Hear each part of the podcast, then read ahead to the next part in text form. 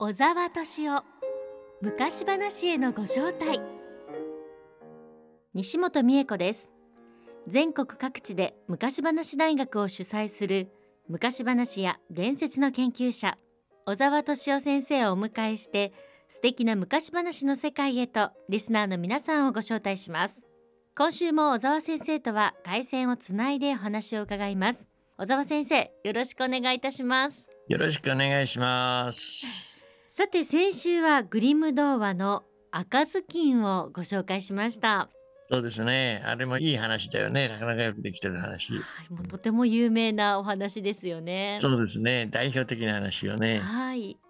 それでは小沢先生今日はどのようなお話を聞かせてくださるのでしょうか？うん今日はね、やはりグリムの中でも特に代表的な有名な話で、ヘンゼルとグレーテルね。はい。あの話をね、全部聞いてもらおうと思うんですよ。はい、カットなしでね、ちょっと長いけれども、カットなしで聞いてもらおうと思います。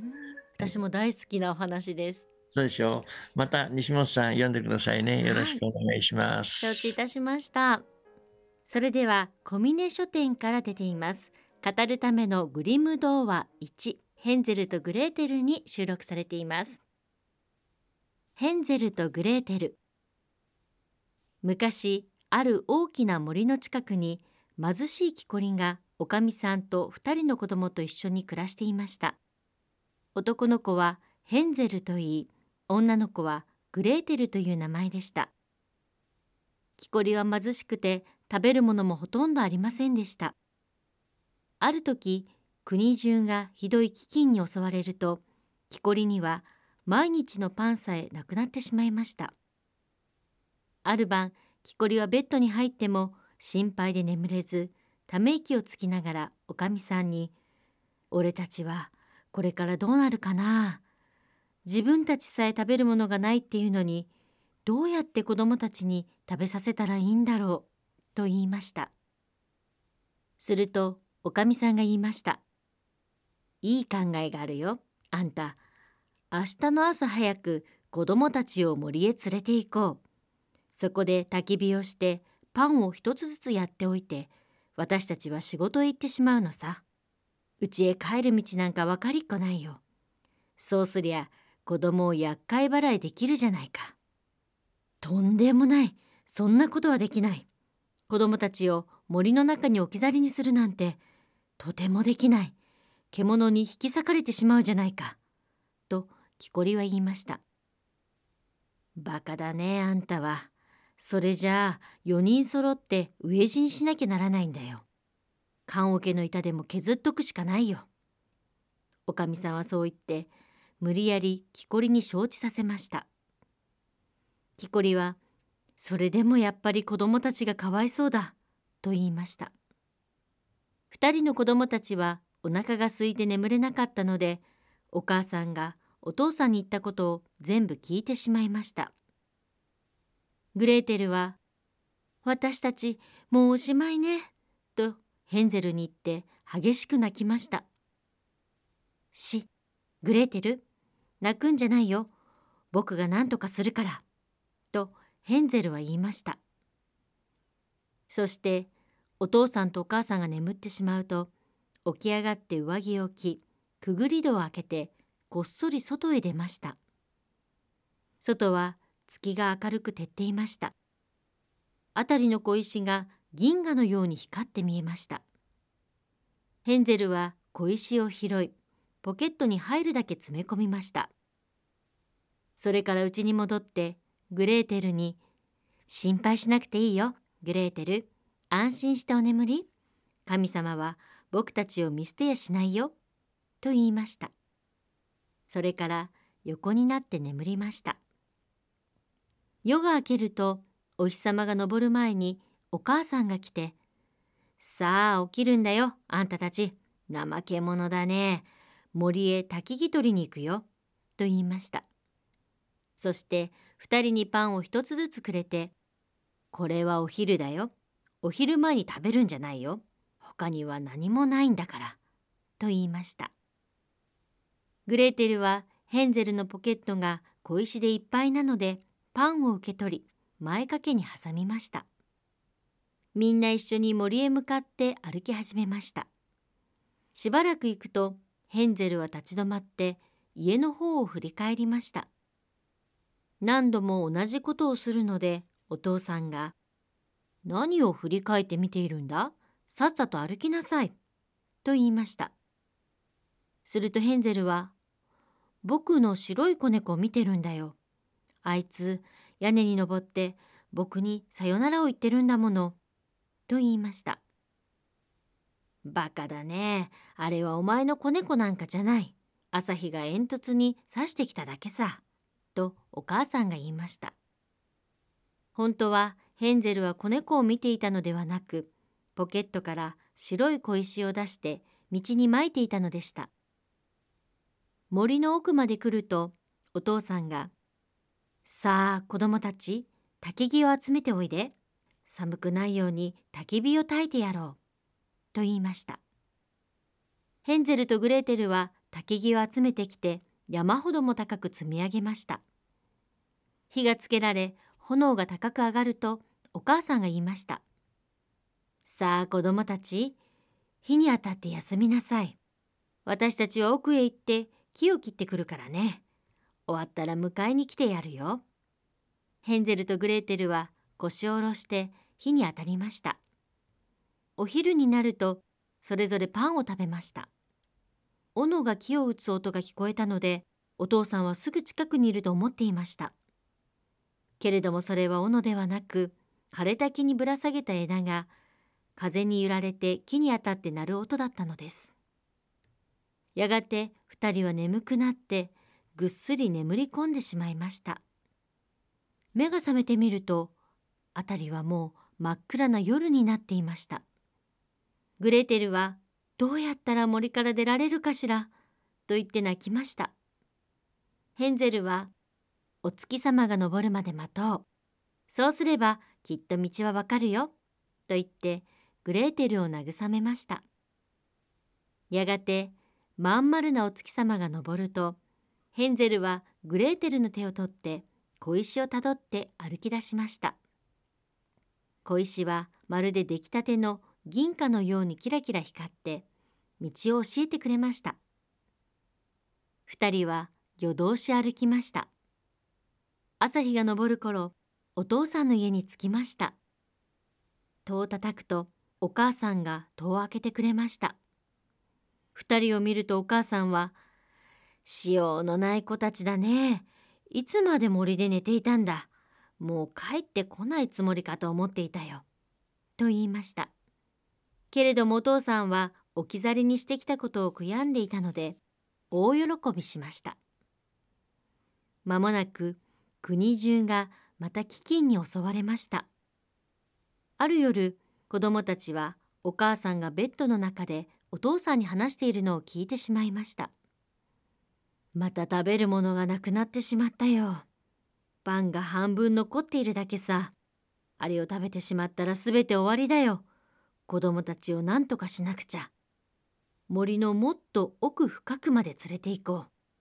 そうすりゃ帰ってくる道はわからないよ。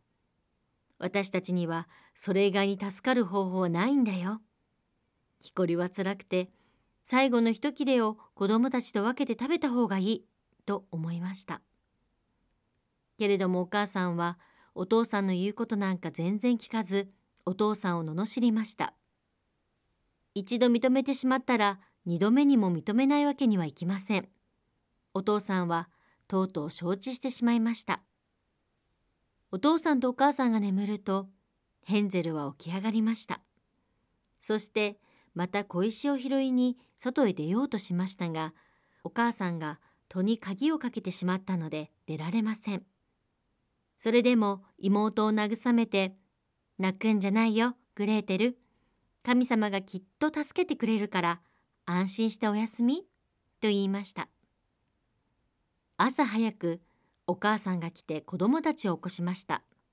そしてパンをくれましたがそれは前よりもっと小さなパンでした森へ向かって歩いていく途中ヘンゼルはポケットの中でパンをちぎり時々立ち止まってはそれを地面に巻きましたするとお父さんがヘンゼル、どうして立ち止まって振り向いたりするんだ？さっさと歩きなさい。と言いました。僕の鳩を見ているんだよ。あいつ、屋根の上に止まって僕にさよならを言ってるんだもの。とヘンゼルは答えました。するとお母さんが、バカだね。あれは鳩なんかじゃない。朝日が煙突に刺してきただけさ。と言いました。ヘンゼルは時々パンをちぎって地面に巻いていきました。お母さんは子供たちを今まで来たことがないほど森の奥深くまで連れて行きました。そしてまた大きな焚き火が焚かれました。お母さんが言いました。さあ子供たち、腰を下ろして待っていなさい。疲れたら眠っていいよ。私たちは森の奥で木を切ってくる。夕方、仕事が終わったら迎えに来るからね。お昼になると、グレーテルはヘンゼルにパンを分けてあげました。ヘンゼルは途中で自分のパンを巻いてきてしまったからです。それから二人は眠りました。夜になっても誰も迎えに来ません。目を覚ました時には真夜中になっていました。ヘンゼルは妹を慰めて月が出るまで待つんだよ、グレーテル。月が出たら僕がちぎって巻いてきたパンが見えてお家に帰る道がわかるよ。と言いました。月が昇ると二人は歩き始めました。けれどもちぎって巻いたパンが見えません。森や野原の何千という鳥がつついて食べてしまったのです。ヘンゼルはグレーテルに「道は何とかわかるよ」と言いましたがわかりません。二人は一晩中歩き続けました。次の日も朝から晩まで歩きました。それでも森から抜け出すことはできません。食べるものといったら野いちごくらいしかありません。お腹はペコペコになり、疲れて歩けなくなったので、二人は木の下に横になって眠りました。お父さんの家を出てからもう三日目の朝になりました。二人はまた歩き始めましたが、ますます森の奥深く入ってしまいました。お昼ごろ、木の枝に雪のように白いきれいな小鳥が止まって歌っているのが見えました。その声がとてもきれいだったので、ヘンゼルとグレーテルは立ち止まってじっと聞き入りました。小鳥は歌い終わると羽を広げて二人の前を飛んでいきました。二人がその後をついていくとやがて一軒の小屋があり小鳥はその小屋の屋根に止まりました近づいてよく見るとその小屋はパンでできていて屋根はケーキでできており窓ガラスは透き通った砂糖でできていました。早速食べようよ。きっとおいしいよ。僕は屋根を一口食べるからグレーテル君は窓を食べなよ。きっと甘いよ。とヘンゼルが言いました。ヘンゼルは背伸びをして屋根をちぎり、どんな味がするか食べてみました。グレーテルは窓に顔を寄せてカリカリかじりました。すると部屋の中から優しい声が聞こえてきました。カリカリカリカリカリカリと私のお家をかじるのは誰？二人の子供たちは風だよ風だよ天の子だよ」と答えて構わず食べ続けましたヘンゼルは屋根がおいしかったので今度は大きく取って食べました。グレーテルは窓ガラスを丸ごと剥ぎ取って腰を下ろして食べました。その時突然ドアが開いてひどく年を取ったおばあさんが杖をつきながら出てきました。ヘンゼルとグレーテルはとても驚いて手に持っていたものを落としてしまいました。